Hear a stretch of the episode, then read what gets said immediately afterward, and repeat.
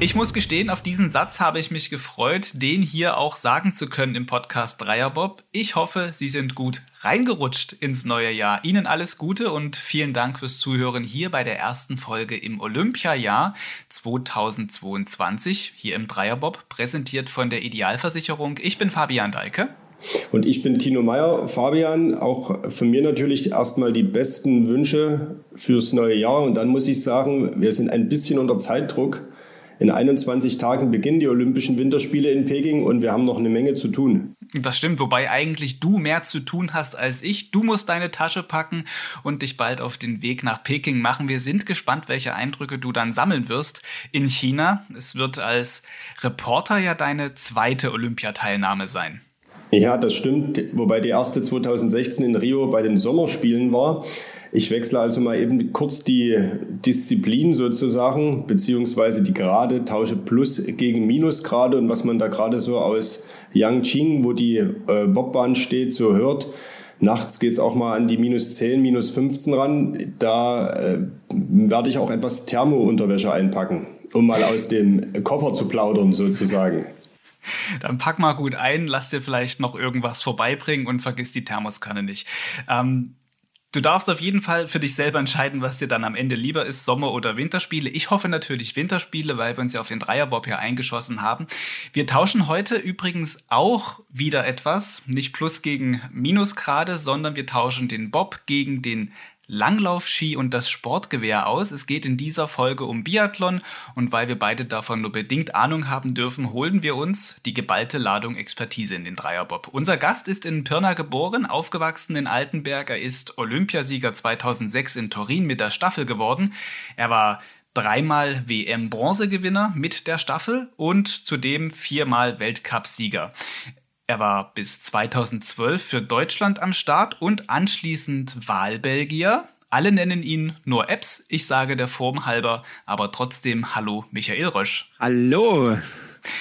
Ich würde sagen, wir starten unsere Fahrt im Dreierbob mal gemächlich. Die erste Frage deshalb zu deinem Namen. Es werden sicher nicht alle wissen, warum nennt man dich Apps? Aber jetzt muss ich erst mal fragen, bin ich jetzt der Pilot, der Bremser oder sitze ich in der Mitte? Also die Rollen sind hier eigentlich schon verteilt. Äh, wer neu einsteigt, ist erstmal der Bremser. Okay. Ich habe auch eine verantwortungsvolle Aufgabe. Äh, ja, also mein Spitzname, äh, ich mag es auch tatsächlich überhaupt nicht, wenn ich mit äh, Michael angesprochen wäre, komischerweise, obwohl es mein Name ist. Mich nennt auch fast niemand, also ich kenne eigentlich tatsächlich niemanden, der mich Michael nennt. Äh, Micha oder Michi geht noch, aber Epps ist einfach die Übernahme vom Papa, der heißt Eberhard. Und ja, die Kurzform ist Epps. Und ich war früher schon als Kind immer der kleine Epps, Epps Junior. Und das habe ich da fließend mit übernommen, quasi. Und man muss sagen, dein äh, Vater war auch ein sehr, sehr erfolgreicher Biathlet. Ja, der äh, war gar nicht so schlecht, ne, wenn man mal Wikipedia aufguckt. Ähm, zwei zwei äh, Medaillen bei Olympischen Spielen. Witzige ist, da war er 1980 in Lake Placid äh, bei den Spielen. Und da habe ich tatsächlich an demselben Ort äh, meinen ersten Weltcup gemacht und auch meinen ersten Weltcup-Punkt erlangt in Lake Placid. Also da hat sich der Kreis wieder geschlossen. Der Kreis der Apps. Genau. und man muss dazu sagen, äh, früher als dein Vater noch aktiv war, gab es ja nicht so viele Biathlon-Entscheidungen, äh, wie das heute der Fall ist. Ne? Da gab es zwei, die kurze und die lange Distanz. Heute ist ja praktisch so ein Biathlon-Wochenende. Da sind die Athleten ja voll gefordert. Mit Staffeln noch dazu und Verfolgung und Massenstart. Genau, also das ist ja kein Biathlon-Wochenende, das ist ja mittlerweile eine Woche. Haben Sie hier in Ruppolding jetzt wieder gesehen, da geht es ja am Mittwoch schon los.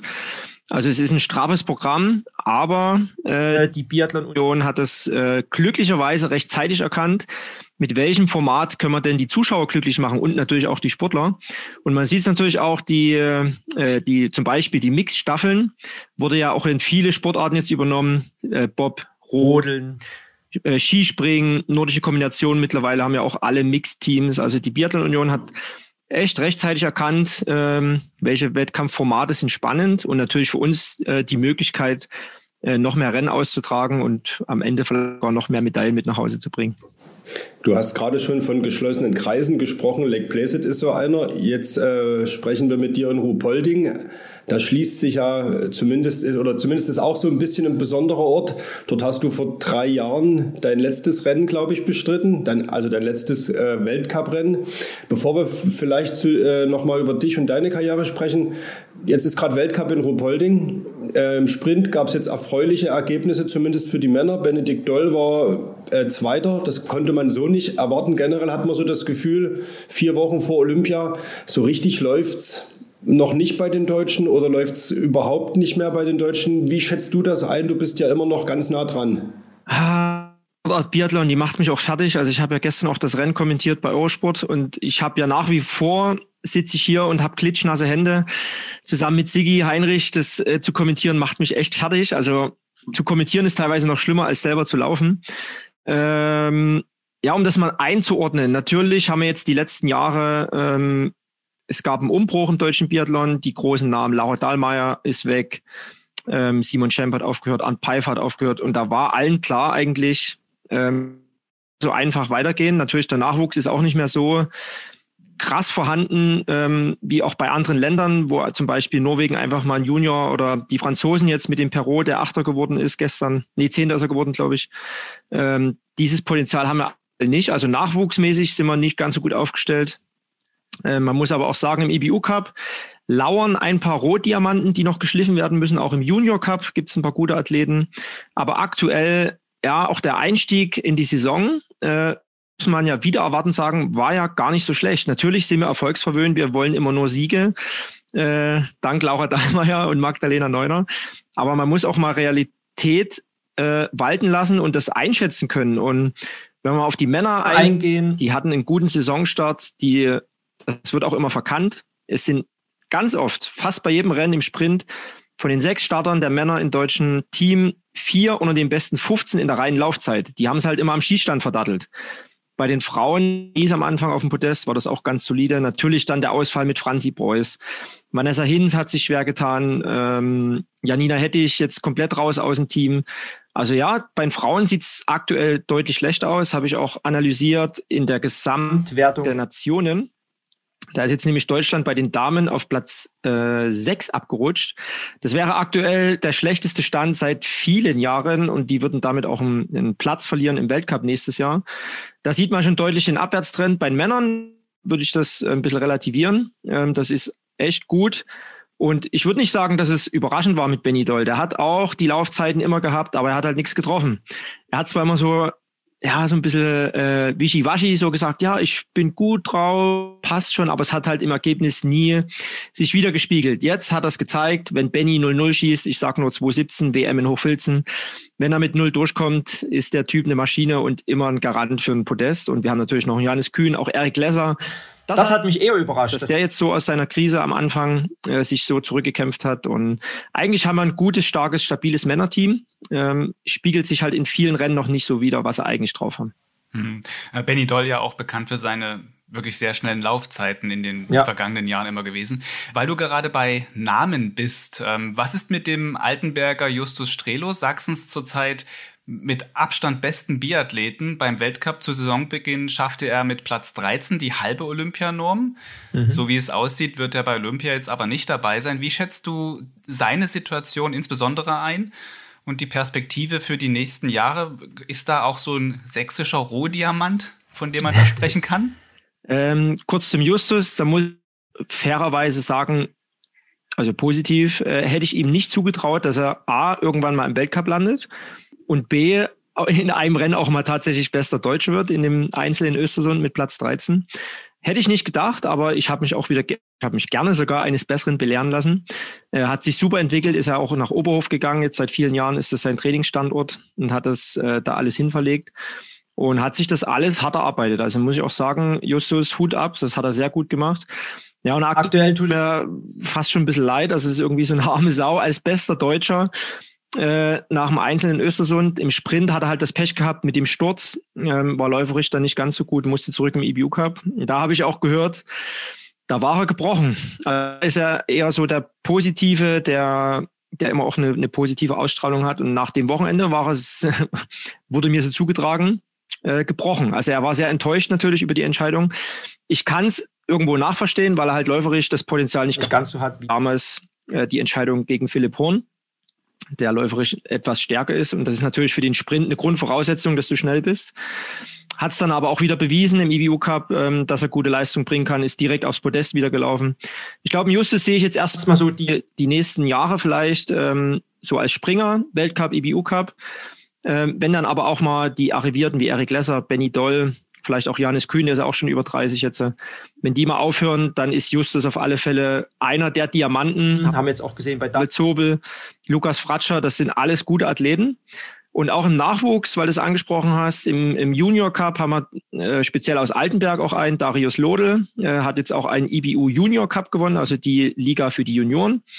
Äh, Christoph Noack, auch ein, äh, ein Sachse aus Dresden, der in Altenberg trainiert, äh, ist läuferisch, ähnlich wie, wie Darius Lodel, auch jetzt ein Platz hinter ihm aktuell gewesen in Pokljuka.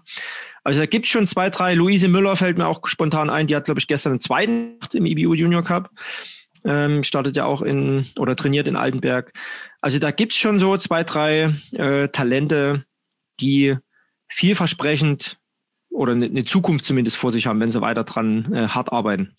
Wann muss man denn so weit sein äh, vom Leistungsstand, dass man den Sprung IBU Cup in den Weltcup schafft? Da sind die Norweger ja extrem zeitig dran. Ne? Und du warst, glaube ich, damals auch äh, noch eher sehr jung verglichen eben jetzt zum Beispiel mit äh, Justus Strelo, der glaube ich schon 24 ist oder ja. 25.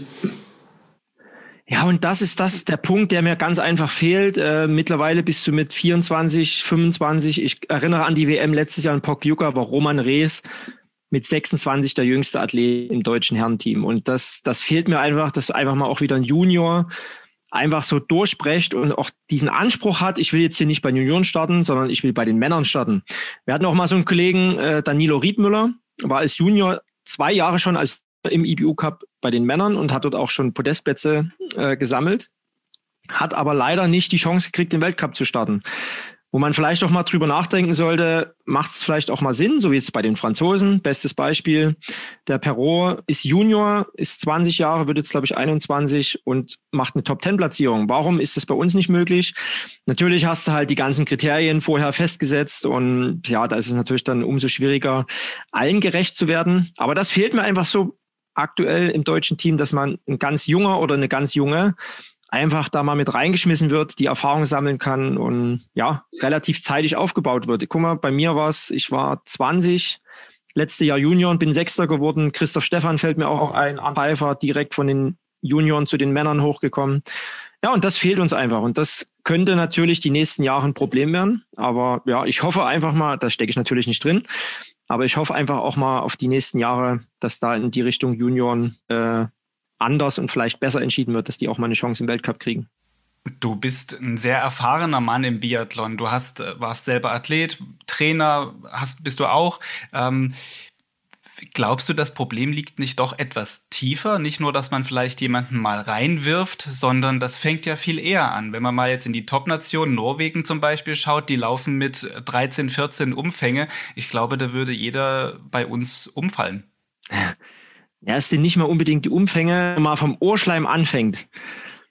Würde ich mal meinen, meinen Freund zitieren, der in Altenberg an der Sportschule Lehrer ist. Ähm, Philipp Auerswald, der ja auch sehr sportbewandert ist, der übrigens mit Romy Bär zusammen ist, die ja auch äh, eine Biathlon-Karriere hinter sich hat. Also der kennt sich auch, auch aus im Biathlon.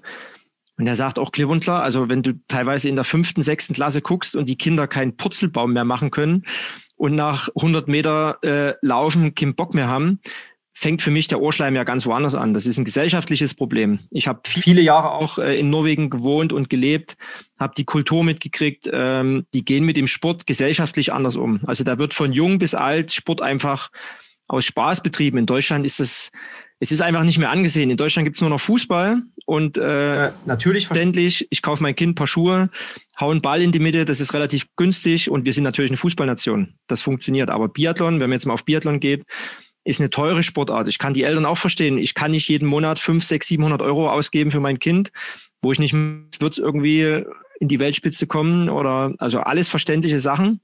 Ich meine, man, halt muss ja dem, man muss ja dem Kind nicht gleich äh, noch irgendwie äh, das Schießtraining bezahlen für Biathlon. Es geht ja da wirklich rein um Bewegung. Ja. ja. Das Aber das ist, was ich halt meine, dieses, dieses gesellschaftliche Ansehen des Sports und diese, dieses Grundverständnis für Sport. Ich habe es jetzt auch wieder in Dresden gesehen. Skiweltcup, der Schnee bleibt liegen und dann macht Tobi Angerer den Schulsport und so. Sowas finde ich super. Sowas müsste viel mehr integriert werden in die Schulen, äh, dass die Kinder äh, rausgehen, Sport betreiben. Und wie gesagt, es muss ja nicht immer im Leistungssport enden, aber irgendwo an der Basis anfangen. Und dann der Weg hin zum Leistungssport ist natürlich ein langer und ein harter. Und die Gesellschaft, wie sie aktuell ist, ist vielleicht auch nicht mehr so, wie es bei mir da Das sind jetzt 15 Jahre, 20 Jahre dazwischen. Aber ich habe mir meinen Erfolg auch hart erarbeitet. Und es gibt auch, ich habe zumindest das Gefühl, dass bei vielen so irgendwo so, so, eine, ja, so eine Schranke ist. Und drüber muss ich nicht gehen, will ich nicht gehen, kann ich nicht gehen. Aber das war bei mir mhm. nie eine Frage. Ich wollte immer über die Grenzen gehen und das fehlt mir einfach, dass man für den Erfolg dieses Verständnis auch hat, dass nichts selbstverständlich ist. Also dass man sich das hart erarbeiten muss ja, und das fehlt ganz einfach. Mhm. Was ich nur bei dieser Debatte, weil wir gerade bei diesem Thema sind, immer nicht verstehe, ist, in Deutschland gibt es ja so, ein, so eine unheimlich gute Sportförderung. Also man fällt als Leistungssportler ja in Deutschland im Vergleich zu anderen Ländern eben nicht irgendwie dann durchs Raster oder muss sich aufwendig um ganz viele Sponsoren kümmern. Man hat immer ein Grundeinkommen irgendwie sicher. Ne? Also ich meine, klar, man muss Sponsoren suchen und alles, damit das alles funktioniert, aber es ist nicht wie in anderen Ländern. Deshalb, ähm, wo, wo ist die Motivation anzusetzen? Wie, wie kann man das am besten schaffen vielleicht? Ah, das ist echt eine gute Frage, aber das ist so vielschichtig, dass man da gar keine richtige, klare Antwort geben kann. Aber wenn ich jetzt auch mal mit Norwegen vergleichen würde, Martha Olsby-Reuseland aktuell seit Jahren die Beste im Sport und die war als Juniorin oder als Junior auch nichts. Also die hat man nirgendwo gesehen. Ich habe auch Stimmen gehört, die war einfach es hat ihr keiner zugetraut. Die war einfach schlecht, aber sie hat sich das selber hart erarbeitet, hat alles in die Hand genommen. Auch jetzt zum Beispiel Johannes Kühn, der hat ja auch viele Täler durchlitten. Ähm, der hat aber aus Eigeninitiative, der hat eigene Trainingslager gemacht, er hat sich selber wieder zurückgekämpft. Ja, und dieses Verständnis, auch äh, selbst viel zu investieren, dann kriege ich auch viel zurück. Das fehlt, das fehlt mir nicht bei allen, aber so dieses Grundverständnis fehlt mir da ein bisschen. Und viele geben sich einfach zufrieden, ja, ich bin jetzt in der Behörde, ich kriege mein Geld, habe einen coolen Lifestyle, mache ein bisschen Instagram und so. Das, das ist so aktuell. Wie gesagt, das ist mein Gefühl, ob es mhm. tatsächlich so ist, aber irgendwo muss es ja herkommen. Aber so ist meine Wahrnehmung, dass da so der letzte Biss einfach fehlt. Und das, da bin ich auch dankbar drüber. Ich bin wirklich, ich habe viel Scheiße gefressen in meiner Karriere und bin durch viele Täler gegangen und kann jetzt viele Sachen viel, viel mehr schätzen, viel mehr würdigen, weil ich mir einfach hart wieder zurückgekämpft habe. Damals 2006 der Olympiasieg, den hat mir auch keiner geschenkt. Also ich habe auch hart dafür trainiert. Danach war auch alles, was ich hatte und habe es mir aber aus eigener Kraft wieder hart erarbeitet. Und das, mhm. wie gesagt, das fehlt mir und das wünsche ich mir, dass da so eine Generation wieder heranwächst, ähm, die da ein bisschen mehr über ihre Grenzen gehen kann. Wir reden ja hier oft mit Sportlern im Bob, da ist oft von der Komplexleistung die Rede. Ähnlich ist das ja im Biathlon, das ist ja auch eine äh, komplexe Sportart. Du hast es vorhin schon angedeutet, als wir über Justus Strelo gesprochen haben, der äh, seine Stärken am Schießstand hat und in der äh, läuferisch nicht ganz so gut ist. Benedikt Doll war, ist aktuell so das Gegenbeispiel, der am Schießstand Probleme hatte. Kann man da so eine Rangliste aufstellen, was das Wichtigste ist? Oder ist es Tatsache die Komplexleistung und inzwischen das fällt so eng beieinander, dass das eine gar nicht mehr ohne das andere geht? Das ist der Punkt. Das eine geht nicht mehr ohne das andere. Äh, ich habe jetzt mit so vielen Sportlern geredet, äh, aktuell hier, die Kanadier sind bei uns auch im Hotel. Mit Eric Lesser habe ich vor drei Tagen war das, glaube ich, gesprochen, mit Benjamin Weger, der Schweizer. Die haben ja alle das Gleiche gesagt. Also jetzt gehen wir mal von den Männern aus. Äh, Beispiel Hochfilzen, der Verfolger. Der Verfolger basiert ja auf dem Sprint. Also der Rückstand vom Sprint, wisst ihr ja, ne? so wird ja. dann gestartet beim Verfolger. Und die haben gesagt, das ist krank. Es ist einfach krank. Also das ist teilweise wie im Massenstart. Die Leute sind an einer Perlenschnur aufgefädelt. Die Leistungsdichte ist so krass. Und ja, wenn man mal guckt, Martha Olsby-Reuseland, warum hat sie denn das gelbe Trikot an? Sie läuft überdurchschnittlich gut. Also sie ist besser als der Durchschnitt. Nicht die schnellste, aber deutlich besser. Und hat halt eine riesen großes Pfund am Schießstand. Die hatten eine super Schießquote, ich glaube über 90 Prozent. Ja, und mittlerweile schafft man es nicht mehr so oft. Es gibt drei, vier Kandidaten, die das rauslaufen können, aber auch zum Beispiel an Johannes Dingnis Bö schafft es nicht mehr, ähm, dass man einfach mal einen Fehler, es gelingt ganz wenigen. Aber im Sprint, das sagt ja nicht nur ich, das ist so generell der Tenor, habe ich lieber einen Athleten wie Johannes Kühn, der unheimlich schnell in der Loipe ist und irgendwann mal durchkommt. Der hat natürlich auch einen Riesensprung gemacht im Schießen, der hat halt seine Defizite im Stehendanschlag, hat er aber dran gearbeitet. Aber da siehst du einfach mal, wo es hingehen kann, wenn du die Symbiose aus Laufen und Schießen einigermaßen gleich hältst. dann bist du Weltspitze. Das ist ganz einfach mhm. so. Und diese 3%-Regel sagt mir auch im Laufen, wenn du 3% hinter dem Laufbesten bist, eine gute Schießleistung anbringst, kannst du dir, ich will nicht sagen sicher sein, aber du kannst dir ja gute Chancen ausrechnen, dass du da in den Top 6 oder Top 10 landest. Aber wie du es auch schon gesagt hast, das ist einfach brutal krass. Wir hatten jetzt gestern den Sprint in äh, Ruhpolding bei den Männern einen Abstand von 1,49, also un weit unter zwei Minuten, 60 Mann. Wahnsinn. Also da kann man sich selber ausrechnen, wie, wie eng das ist. Und man muss an allen Stellen feilen. Es gibt ja nicht nur die Laufzeit und die Schießzeit, es gibt ja auch noch die Range Time. Das Material muss passen. Es sind so viele Puzzleteile, die zusammengeführt werden müssen. Aber am Ende sage ich, wenn du so eine gute Symbiose hast aus Laufen und Schießen, ähm, bist du eigentlich immer von dabei. Also die Abstände sind ja schon fast wie auf der Bobbahn, ähm, weil du gerade, weil du gerade sagst, äh, die diese Symbiose aus Schießen und Laufen. Ähm, jemandem, der dem das ja auch gut gelingt, obwohl sie erst spät damit angefangen hat, äh, auch dann zu schießen, statt nur zu laufen, ist der Denis Hermann. Sie kam vom Langlauf. Vielleicht ist das auch so ein Beispiel dafür, dass es eben Anfang, am Anfang vielleicht nur erstmal um Bewegung geht und das Schießen irgendwie dazukommt. Oder hat sie einfach nur Glück gehabt, dass ihr das irgendwie liegt, dass sie sich das so schnell erarbeiten konnte? Hat definitiv ein Talent fürs Schießen, sonst wäre sie jetzt nicht da, wo sie jetzt schon ist. Also als Waldmeisterin, ich glaube nach zwei Jahren als Quereinsteigerin, äh, das musste auch erstmal machen. Kathi Wilhelm fällt mir gerade ein, die hat das auch relativ schnell geschafft. Aktuell ist Dina Nielsen, Olympiasiegerin im Langlauf aus Schweden. Die tut sich ein bisschen schwerer, aber man sieht auch, wie sie deutlich besser wird. Also Anfang um die 60, 70 irgendwo rumgekrebelt. Jetzt ist sie teilweise Top 15, Richtung Top 10 sogar unterwegs. Also bei ihr geht's auch deutlich bergauf. Ja, also das Schießen. Bei Denise Herrmann ist das, äh, ist das eine. Man, ich habe auch viel analysiert, Schießstandzeiten, Range Time, verliert sie zum Beispiel ja teilweise über eine Strafrunde. Also das sind 25 Sekunden, die sie da einfach liegen lässt. Im Vergleich zu der besten, Dorothea Viera, die, da wissen wir natürlich, dass die auch schnell schießen kann. Aber das dann auch so einfach wieder rauszuholen. Vanessa Vogt hat das selber erkannt, äh, kennt das Problem, wird jetzt aktuell aber nichts mehr dran ändern können, weil das natürlich Zeit braucht. So, und bei Denise Herrmann kommt jetzt eins zum Tragen. Sie war die letzten drei Jahre ganz klar die Nummer eins im Laufen. Sie wird natürlich auch älter, hat sich vielleicht auch letztes Jahr ein bisschen verzettelt mit ihrem Höhentraining und es sieht aktuell natürlich auch nicht so aus wie die letzten Jahre zuvor. Also sie ist immer noch absolute Weltspitze im Laufen, immer so fünf, Top sechs, aber bringt halt auch nicht mehr die, die Bestzeiten. So, und das Schießen leidet jetzt auch ein bisschen drunter, hat mein Oberhof auch gesehen. Und da passt halt die Symbiose gerade nicht mehr zusammen. Aber wenn das Laufen, wir sagen auch immer, das Laufen bestimmt das Schießen. Sie hat viele Höhentrainingslager gemacht, das ist ziemlich komplex, aber es ist einfach mhm. so. Ähm, wenn sie jetzt auch im Laufen dieses, äh, diese Höhenblöcke wieder etwas besser wegsteckt, aus der Superkompensation rauskommt, das Laufniveau wird höher, gleicht sich das Schießen auch wieder dem Laufen an. Also haben wir jetzt auch gesehen, äh, mit 0-2 in, in Ruhpolding ist ja schon mal ein Schritt in die richtige Richtung, aber im besten Fall soll es ja auch zu Olympia klappen. Und das ist das Schwierige, dieses, dieses Laufen und dieses Schießen immer in Symbiose zu halten. Und da hat Denise halt aktuell, ähm, ja, ich will nicht sagen großes Problem, aber schon äh, ein kleines Problem.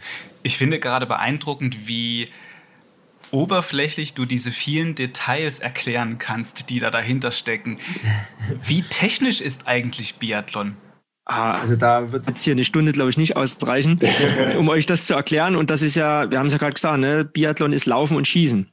Äh, man kann im Laufen unheimlich viel technische Sachen machen. Natürlich ist Grundvoraussetzung ein großer Kolben, ne? Du brauchst ein großes Herz, eine große Lunge. Sieht man zum Beispiel Benny Doll, ähm, hat jetzt keine schöne Technik, wackelt sehr stark mit dem Oberkörper, auch mit dem Kopf. Ähnlich wie Paula Radcliffe damals, die, die Marathonläuferin. Aber der kann halt einfach rennen. Und am Ende ist das entscheidend. Was ist dein VO2 Max? Maximale Sauerstoffaufnahme? Da ist die Technik erstmal äh, zweitrangig. Ähm, beim Schießen gibt's ganz viele technische Abläufe, wo man natürlich auch an der Zeit feilen kann. Äh, Stunden, Jahre, wirklich viele, viele Trainingseinheiten, Tausende, immer oder tausendfach immer die gleichen Handlungsabläufe das sind zwei Sachen, Laufen und Schießen. Dann kommt aber noch das Skimaterial dazu. Ich habe es gestern wieder gesehen, die Techniker sind 8 Uhr draußen, wenn der Start 14.30 Uhr ist. Also jeder hat 20 Paar Ski, da musst du das beste Skipaar rausfinden. Äh, also die ganzen äußeren Einflüsse, die Fans, vor allem der Kopf. Leistungssport ist für mich 80 Prozent wird im Kopf entschieden. Also wenn alle das gleiche Niveau haben, werden nie alle gleich sein, weil alle irgendwo im Kopf einen Unterschied darstellen. Und da trennt sich natürlich auch nochmal die Spreu äh, von Weizen, von den weltbesten Athleten zu den guten Athleten. Und es sind so viele Sachen. Biathlon ist einfach so komplex, deswegen kann man auch nicht sagen, ja, der gewinnt heute oder die gewinnt heute. Das, das ist einfach nicht möglich. Deine Paradedisziplin, Micha, war ja das, das Schießen, wenn ich, wenn man das so sagt, oder? Dafür bist du zumindest berühmt berüchtigt gewesen für deine äh, Schnellfeuereinlagen. War das angeboren oder hast du im, im, im Jugendbereich darauf einen Schwerpunkt gelegt oder einfach als ein Fable dafür gehabt? Ja, ich habe es immerhin in YouTube geschafft, ne, mit meinem, mit meinem Video. Das ist, glaube ich, 17 Sekunden in Oslo. Äh, das ist bei YouTube drinne. Und ich kann mich dran erinnern mit Simon Eder, der aktuell noch aktiv ist, der Österreicher. Äh, ich glaube, wir haben damals so ein bisschen äh, revolutioniert. Und ich habe mir das, kannst ja meinen Papa mal fragen, ich stand jeden Tag oben im Kinderzimmer und da hast du es klicken hören mit meiner Waffe, mit meiner Waffe. Äh, jeden Tag Trockentraining gemacht, diese ganzen schnellen Handlungsabläufe. Damals war eine Schießzeit liegend unter 30 Sekunden unvorstellbar. Und ich bin ja dann irgendwann gekommen und habe stehend unter 20 Sekunden geschossen. Und da haben wir, glaube ich, so ein bisschen den neuen Trend eingeleitet, schnelles Schießen. Ich habe natürlich oft vorbeigeballert. Und meine Trainer haben auch gesagt, ah, was machst denn du, Junge? Treffer vor Zeit hieß es ja immer so schön. Ne? Aber ich habe mir das knallhart angearbeitet. Also das kam auch nicht, klar hatte ich ein gewisses Talent dafür, habe das aber dann bis zur Perfektion einfach immer wieder ausgereizt. Die ganzen Handlungsabläufe, diese schnellen Schüsse abzugeben, ja, das war einfach ein Resultat aus harter Arbeit. Und man sieht jetzt mittlerweile, was für Schießzeiten geschossen werden. Gestern unter 40 Sekunden bei den Männern, beide Schießeinheiten. Also das ist unfassbar. Und da ist noch nicht mal Ende der Fahnenstange. Also das äh, gerade natürlich Ruhpolding lädt dazu ein, schnell zu schießen. Aber das ist, wie gesagt, auch so ein Punkt, ähm, da musst du einfach knallhart dran arbeiten, du musst es analysieren, wo ist die Weltspitze und da will ich hin und da musst du dran arbeiten. Wie viel Risiko ist beim Schießen immer dabei oder wie viel, äh, oder warst du dir dann, du hast ja gesagt, du hast ein bisschen auch ausgereizt, aber wenn der Athlet jetzt an den Schießstand kommt, wie viel Risiko geht er und wie viel ist da auch wirklich, er hat das Ziel genau im, im, im Visier und weiß auch, wo er, ob er trifft oder nicht? Ja, bei mir war das, also wenn ich jetzt mal von mir ausgehe, ich wusste, wenn ich einen Anschlag gehe, wenn ich mein erstes Zielbild habe und kann meinen ersten Schuss teilweise unter 10 Sekunden setzen, wusste ich, okay, Reizleitung funktioniert, ich kann jetzt mal 20 Sekunden ballern. Also ich wusste eigentlich schon relativ schnell während des Schießens, wie schnell kann ich schießen. Aber es ist natürlich auf äußere Gegebenheiten in Millisekunden reagieren können. Ne? Habe ich irgendwie einen Zucker im Körper, kommt vielleicht eine Windböe oder eine Schneeflocke in meinem Auge, keine Ahnung, was da alles passieren kann. Da musst du immer parat sein und deinen Finger nochmal lang machen können.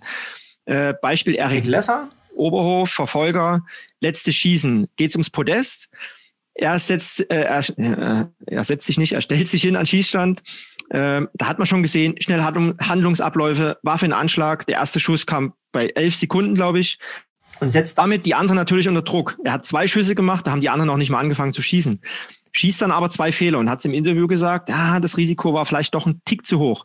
Da musst du natürlich vorher abwägen. Ich meine, hier war es in Anführungsstrichen nur ein Weltcup. Wenn das Ding zur Olympia passiert, da kannst du dir eigentlich äh, einen Schlüssel nehmen und dich im Keller einsperren die nächsten zehn Jahre, weil die Chance wirst du nie wieder so schnell kriegen. Also da musst du natürlich auch abwägen, äh, was macht jetzt mehr Sinn. Aber ich bin auch natürlich ein Freund von dem risikofreudigen Schießen. Äh, das macht mir natürlich auch immer mehr Spaß zum Zuschauen.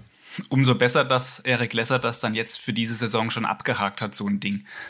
Ja. Ähm, und das vielleicht zu Olympia dann nicht passiert. Olympia, das Stichwort, das dürfte ja dann so ziemlich auch die Sternstunde deiner aktiven Karriere gewesen sein. Du hast mit der Staffel mit Rico Groß, Sven Fischer und Michael Greis ähm, Gold geholt in Turin. Wie präsent ist dieses Rennen von damals noch? Gehst du das manchmal im Kopf noch durch? Nimm uns vielleicht mal, mal mit auf die Runde, auf die Strecke zum Schießstand. Ich war tatsächlich, jetzt muss ich überlegen, was gestern oder vorgestern war Sven Fischer, haben wir zusammen Abend gegessen und total unterschiedlich. Also Fisch weiß noch alles von Olympia, wirklich alles. Da kann mir alles erzählen und das war gestern für mich wie so ein Flashback. Ich habe so viele Geschichten wieder in meinem Kopf aufploppen sehen, die ich total verdrängt hatte. Und wie ich schon sage, also bei mir sind so viele Sachen einfach weg. Ich kann mich noch dran erinnern, den Einzel, das erste Rennen, das ja, Starttor geht auf, geil, das ist jetzt mein Rennen. Und dann habe ich einfach nichts mehr im Kopf. Olympische Spiele äh, war für mich wie so ein Nebel. Selbst die Staffel, ich meine, ich bin Olympiasieger geworden. Klar habe ich das irgendwie noch im Kopf, aber es ist alles so ganz neblig, es ist absolut nicht mehr präsent. Komischerweise, weil es ist ja letztendlich der Höhepunkt und es ist ganz komisch zu erklären. Also es ist nicht, nicht mehr so präsent. Ich gucke mir gerne mal Videos an, wie, die, wie das Staffelrennen abgelaufen ist. Aber es ist nicht mehr so irgendwie, wo ich sage, krass, da kann ich mich noch genau dran erinnern. Ist alles irgendwie so neblig. Und am Vielleicht Ende muss ich auch wieder. Bitte? Vielleicht ist das ja aber auch gerade eine Fähigkeit, dass du deinen Kopf halt in dem Moment ausschalten konntest und einfach nur ja, nach vorne Tunnel irgendwie, ne? Und am Ende musste ich trotzdem wieder feststellen, ich habe zwei Olympische Spiele miterlebt, äh, andere haben natürlich mehr miterlebt, aber ich bin auch mit Fisch auf den gleichen Konsens gekommen. Eigentlich ist Olympia scheiße. Also es ist, klingt so blöd, ne? weil Olympia ist ja das Ziel jeden Sportlers, äh, das Größte, was du erreichen kannst. Und dann kommst du dahin und ist alles scheiße. Also das klingt wirklich blöd, aber du bist irgendwie in einem olympischen Dorf oder wir waren damals in einer Scheune in, in Turin. Wir haben es uns halt gemütlich gemacht, aber die Grundvoraussetzungen bei Olympischen Spielen sind schlecht. Du hast zwar dieselben Gesichter beim Biathlon, die auch die ganze Zeit im Weltcup mit rumrennen, ne? Aber du bist natürlich an einer neuen Anlage. Es ist ein ganz neues Personal, äh, andere Wege, die du noch nie gesehen hast. Die Umgebung ist anders. Ich kann euch Geschichten erzählen von den Olympischen Spielen in Korea. Ich habe auch Bilder davon. Äh, das, da denkst du, du bist doch hier bei den Olympischen Spielen. Das ist irgendeine Kreismeisterschaft. Ist natürlich klar, weil ein, ein, ein Riesenhaufen von Athleten, von Sportarten eingeladen wird quasi. Wir sind ja quasi nur eingeladen, äh, um hier Sport zu machen. Ne? Und beim Weltcup natürlich, Ruhpolding, Oberhof, die haben jahrzehntelange Erfahrung und hier ist alles perfekt. Hier geht nichts schief. Und bei den Olympischen Spielen geht so gut wie alles schief. Also ich habe zumindest keine erlebt, wo alles gut gelaufen ist. Und in Korea war halt die Krönung, weil da nichts funktioniert hat. Und das macht einen natürlich als Sportler auch mürbe irgendwo, wenn du denkst, geil, das ist jetzt das höchste der Gefühle, kommst da hin und denkst dir, ach du Scheiße, bist hier irgendwie bei der Kreismeisterschaft gelandet. Hm, da sind wir gleich beim, beim äh, Thema eigentlich, über das wir hier auch noch sprechen wollten, nämlich die Olympischen Spiele und die Vergabe in Länder eben wie China oder Südkorea, wo man sich ja doch schon die Frage stellen kann, welche Wintersportbegeisterung äh, ist denn dort? In diesem Winter kommt man um zwei Themen nicht drum rum. Einmal ist das Corona und das andere ist eben China, wie dort mit Menschenrechten umgegangen wird zum Beispiel. Wir hatten hier vor kurzem Rodel-Ikone Georg Hackel ähm, im Interview zu Gast im Dreierbob und er sagte, man kann Spiele nicht in Länder vergeben, die so mit Menschen umgehen. Wie ist deine Meinung zu dieser Vergabe nach China und wie das jetzt in den nächsten Wochen dann dort über die Bühne gehen wird? Muss ich mich erstmal sammeln, äh, wie, ich, wie ich das am besten verpacke. Äh, also fangen wir mal positiv an. Die deutschen Techniker, unter anderem auch Bernd Eisenbichler, der sportliche Leiter, waren jetzt drüben. Es war ja bis jetzt noch kein Sportler drüben und konnte sich die Anlagen angucken. Also ich hatte auch direkt wieder so ein Flashback zu Korea. Es sah alles optisch gleich aus, viele Lichtmasten, karge Gegend, ähm, aber schönes Stadion letztendlich, muss man ja sagen. Schöne Strecke, breit, es war arschkalt, viel Wind ähm, und es werden halt keine Zuschauer da sein. Ob jetzt Corona hin oder her, selbst ohne Corona würden dort keine Zuschauer sein, weil in China äh, interessiert das keinen Biathlon. Äh, das ist das eine, aber es hat alles super funktioniert. Die Logistik, die sind vom Flughafen, das Personal relativ freundlich, es hat alles gut geklappt. Aber wenn ich natürlich den Beitrag gesehen habe, was du gerade angesprochen hast mit äh, äh, Georg Hackel mit den Rotlern, was da passiert ist, da habe ich schon das erste Mal richtig geschluckt. Und die Frage, Sinn oder Unsinn, Olympische Spiele dahin zu geben, klar, die haben ihre Berechtigung, äh, die haben sich dafür beworben und haben es gekriegt, aber wenn man weiß, wie sie es gekriegt haben, ist es natürlich eine absolute Frechheit. Und weil du auch das, das Thema Menschenrechte ansprichst, die Eugoren, wie dir äh, mit Füßen getreten werden. Ja, also Olympische Spiele haben aus meiner Sicht in so einem Land einfach nichts zu suchen. Aber das können wir nichts. Wir jetzt als Reporter oder als Sportler oder als äh, Verbände, am Ende ist es IOC. Und IOC macht dann halt Handschlag mit dem, wo es am meisten Geld gibt. Oder so sieht es zumindest aus. Und keiner will natürlich auch mehr die Olympischen Spiele, ne? weil die wurden jetzt in den letzten Jahren so sehr verunglimpft und äh, keiner will es mehr haben, weil die dieser, wie soll ich sagen, die, diese Werte des Olympischen oder der Olympischen Spiele, die sind einfach nicht mehr da. Und wenn selbst Deutschland oder Norwegen oder Schweden sagt, die Nation, nee, danke. Ist uns zu teuer. Ist uns, das macht uns einfach, also es ist kein Mehrwert für uns, dann sieht man ja, wo die Reise hingeht. Und Korea, China, jetzt, ich hoffe mal dann auf Frankreich oder Italien jetzt, dass das mal wieder ähm, ein paar schöne Spiele werden. Aber ja, also ich kann es nur sagen, ich finde es nicht schön, dass die Olympischen Spiele in China sind. Aber am Ende müssen die Sportler dadurch. Ich habe damit le leider oder zum Glück nichts mehr am Hut. Und ja, das äh, muss sich dann auch jeder selber sein Bild drüber machen und jeder kann seine eigene Meinung haben. Aber ich finde es halt nicht schön, dass Olympische Spiele in solche Länder vergeben werden. Du hast die Vergabe angesprochen und auch Tatsache, ja, die oft zuletzt fehlenden Alternativen und das vielleicht ist das auch ein ganz guter Bogen. Olympische Spiele werden ja ganz oft auch als Katalysator oder als Mobilisator auch für eine ganze Gesellschaft ja angesehen. Zumindest war das in der Vergangenheit so. Da sind wir bei unserem Anfangspunkt, ne? wieder mehr Bewegung, mehr Sport in Deutschland modernere Sportstätten. Ich glaube, Olympische Spiele würden Deutschland auch ganz gut tun, aber das ist genau der Punkt. Ne? Wer äh, äh die Gesellschaft äh, mobilisiert sich ja auch da dagegen. Ne? Wir hatten ja hin und wieder schon Bewerbungen bis hin zu der Idee, Olympische Spiele auch nach Ostsachsen zu holen, nach Altenberg. Ne? Und man scheitert dann immer schon an, an, an einfachsten Hürden, dass sich Leute mobilisieren in Orten und sagen, nee, aber nicht bei uns. Das ja. gehört sicherlich zur Wahrheit auch dazu, ne? Leider ja. Also da hat ja auch jeder einen Vogel gezeigt, Thomas Kirsten, der Bürgermeister von Altenberg, was eine Schnapsidee. Aber wenn man einfach mal weiterdenkt, ja, warum nicht? Ne? Möglich ist heutzutage alles. Ich fand das gar nicht so abwegig. Klar, wenn man dann mal eins und eins zusammenzählt, wäre das natürlich quasi eine unmögliche Aufgabe. Aber ja, warum nicht? Und fand das eigentlich eine coole Sache. Aber man sieht halt auch aktuell, äh, mit welchen Problemen wir zu kämpfen haben. Und ich glaube, wenn man damit noch ein neues Thema aufmacht, ähm, es gibt gerade so viel Gegenbewegung äh, in diversen Richtungen. Ja, da ist es, glaube ich, auch so ein so ein Ding, was Richtung Sackgasse läuft. Wie sieht das jetzt in Peking aus? Du wirst als TV-Experte für Eurosport dabei sein?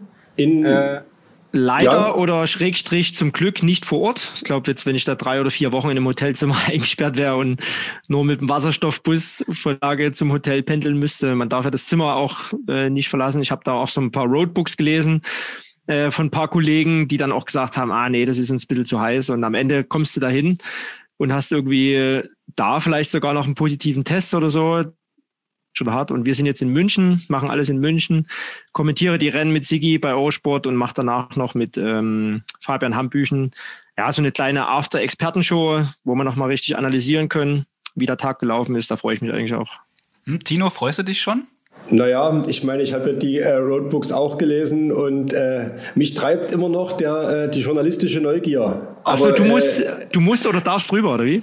Ich sage, ich möchte. Ich möchte und darf und bin Tatsache gespannt, aber ich bin, ich bin da klar bei dir. Je näher das rückt, umso mehr Gedanken macht man sich und um überhaupt einreisen zu dürfen, da geht es ja allen äh, Teilnehmern der Spiele in China jetzt genauso, also sei es Athleten, Trainer oder eben auch Journalisten, ist so ein Riesenaufwand zu betreiben, dass man sich Tatsache die Frage stellt, ist das noch ein Sportereignis oder über was reden wir hier eigentlich? Ne? Und da ist Corona nur ein Teil davon. Das muss man ja. ehrlicherweise auch sagen. Ne? Das wird jetzt ein bisschen vorgezogen und als Vorwand genommen, dass wir das alles gegen die Pandemie tun, aber da ist, das, das kommt China, glaube ich, jetzt ganz gelegen. Und ich muss jetzt aber, darf jetzt, glaube ich, nicht zu viel reden, denn wenn der Dreierbob in Peking läuft, äh, nicht, dass ich dann am Flughafen schon festgesetzt wäre oder so.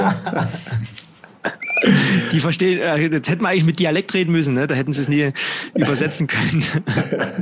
Das stimmt eigentlich, ähm, ja. Äh, hätten wir auch alle drei uns gegenseitig das, verstehen können. Genau. Das Olympiastudio, dein Olympiastudio wird also in München stehen. Dein Lebensmittelpunkt ist jetzt aber Dresden. Genau. Du lebst mit Frau und Kindern hier in Dresden sozusagen. Wir nehmen das ja, die Sendung hier in Dresden auf, deswegen kann man von hier reden. Dein Sohn ist inzwischen, glaube ich, knapp drei Jahre alt. Er wird drei wird März, der, ja. Wird er auch mal Biathlet? Hat er schon auf hier gestanden? Wie, wie sehr macht der Vater da Druck? Ist das Apps Junior Junior? Also wo er, vor der Geburt habe ich ja auch gesagt, ich will überhaupt keinen Druck machen. Äh, er soll machen, was er will. Mittlerweile merke ich schon, wie es so ein bisschen juckt in mir. Ich habe auch gestern bei meiner Skifirma äh, ein paar Kinderski und Schuhe bestellt und Stöcke. Also die kommen jetzt auch bald. Denkt mir natürlich auch so früh wie, früh wie möglich äh, raus auf die Bretter. Und wenn es nicht gefällt, dann ist es halt so, muss ich akzeptieren. Aber wenigstens mal probieren. Äh, Ob es jetzt mal ein Biathlet wird, weiß ich nicht. Äh, er ist tatsächlich gestern, haben wir FaceTime gemacht und ist durch die Bude gerannt mit so einer kleinen, mit so einem Revolver und meiner alten, äh, meiner Startnummer aus Ruhpolding von meinem letzten Wettkampf, die hat er sich drum gehangen und ist da durch die Bude gefegt und hat sich hingelegt und hat so getan, als würde er schießen. War ganz niedlich. Also die Symbiose ja. Laufen und Schießen ist schon mal äh, ist schon mal, ist schon mal gegeben, genau. Also wenn er es machen will, gerne, aber ich dränge ihn jetzt nicht dazu. Eine, eine abschließende Frage vielleicht hier noch. Wir, also wirklich ein sehr interessantes, spannendes Gespräch mit dir. Eine abschließende Frage deshalb noch, und das ist die wichtigste übrigens hier im Dreierbob, denn wir stellen allen unseren Mitfahrenden die Frage, ob sie schon mal in einem echten Bob gesessen haben. Die Vermutung liegt bei dir jedenfalls nahe, denn als, als Altenberger ist das ja schon fast ein Muss. Ja, und eigentlich eine Frechheit, dass ich jetzt Nein sagen muss. Ne? Und ich habe ja in Waldedülle gelebt, jahrelang, was ja der Nachbarort von Oberbernburg ist, wo die Bobbahn steht. Also wirklich ein Katzensprung. Und ich habe es bis dato noch nie geschafft, ähm, mich mal in den Bob zu setzen. Also vielleicht hört der Franz zu oder irgendjemand. Ähm, ich würde gerne mal mitfahren. Also wir, wir würden das Bewerbungsschreiben hiermit auch abschicken und, und, und geben dir dann Bescheid, äh, ob es dann vielleicht zu also einer kleinen kann Abfahrt ich übrigens kommt. noch. Ich könnte als Anschieber, als Anschieber. erhalten. Ja? Der, der, Vorteil bei so einer Gästebob-Fahrt ist auch, dass man äh, weder Pilot noch Bremser ist, sondern in der Mitte sitzt. Das, das wäre stimmt. dann ein noch gemächlicher Einstieg. Fangen wir erst mal so an. Ja, Apps, vielen, vielen Dank für das sehr aufschlussreiche und äh, auch vielschichtige Gespräch. Wir haben gerne, ja gerne. ganz viele Punkte angesprochen und äh, ja, Fabian, vielleicht müssen wir darüber nachdenken, neben dem Dreierbob auch noch ein äh, das Biathlon-Stübel vielleicht äh, irgendwo ein, als Podcast einzuberufen und dann mit dem Apps äh, vielleicht auch uns öfter auszutauschen. Also ich glaube, wir können uns mal beraten lassen. genau. Wir, wir, lassen uns einfach mal beraten, treffen uns, wenn Corona vielleicht irgendwann nicht mehr so das beherrschende Thema auch bei uns hier in Dresden ist. Leider, leider auch jetzt die letzten Wochen ja immer mehr. Auch die wirklich unschönen Seiten. Also da können wir uns dann auf jeden Fall vielleicht im Sommer nochmal verabreden und auf Rollski und Gewehr vielleicht irgendwas machen. ich bin für alles offen. so machen wir das. Vielen Dank, Apps, für dieses Gespräch hier im Dreierbob.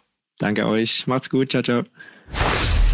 Ja, das war ja ein wirklich sehr tiefgründiges, spannendes und mit vielen Einblicken versehenes Gespräch, gerade mit Michael Rösch, mit Apps. Also ich fand, da war so viel drin an, an Expertise und auch an Dingen, die ich über Biathlon bisher, obwohl man das wirklich jedes Wochenende im Winter gefühlt sieht, noch nicht wusste. Ja, es ist offenbar wie der Bobsport eine sehr komplexe Sportart, die weit über Ski und Schießen hinausgeht.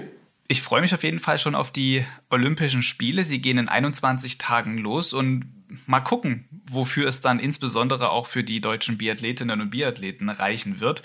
Tino, du packst jetzt am besten schon mal deine Sachen. Wir haben ja am Anfang hier in diesem Podcast gesagt, dass du auf jeden Fall noch Thermowäsche mitnehmen musst. Ich habe vorhin mal auf die Temperaturen geguckt. Heute werden es nur minus fünf in Yanqing. Okay, dann äh, reicht wahrscheinlich die einfache Winterhose. Die Checkliste steht auf jeden Fall und ich werde äh, die auch in den nächsten Tagen noch erweitern. Die heiße Phase hat sozusagen längst begonnen und da geht es mir Tatsache so wie den, wie den Sportlern, die sich gerade in München bei der offiziellen Einkleide befinden. Seit dieser Woche sind ja die ersten Athleten offiziell nominiert und bekommen jetzt in München in einem Bundeswehrdepot ihre offizielle Olympiakleidung. Oh, ich habe ja auch irgendwo noch einen grünen Pulli äh, rumliegen, kann ich dir von sächsische.de mitgeben, das, wenn du den tragen möchtest. Das würde ich dann, äh, ist hiermit gekauft, würde ich dann sozusagen bei unseren Dreierbob-Aufzeichnungen während der Olympischen Spiele tragen und ansonsten nochmal in Dresden in der Innenstadt vorbeigehen und mich olympiagerecht einkleiden. Na, dann mach das mal. Auf jeden Fall packen wir für heute den Dreierbob ein, schieben ihn in die Garage. Nächste Woche geht's weiter mit einer neuen Folge hier im Podcast. Bis dahin, alles Gute für Sie. Tschüss. Tschüss.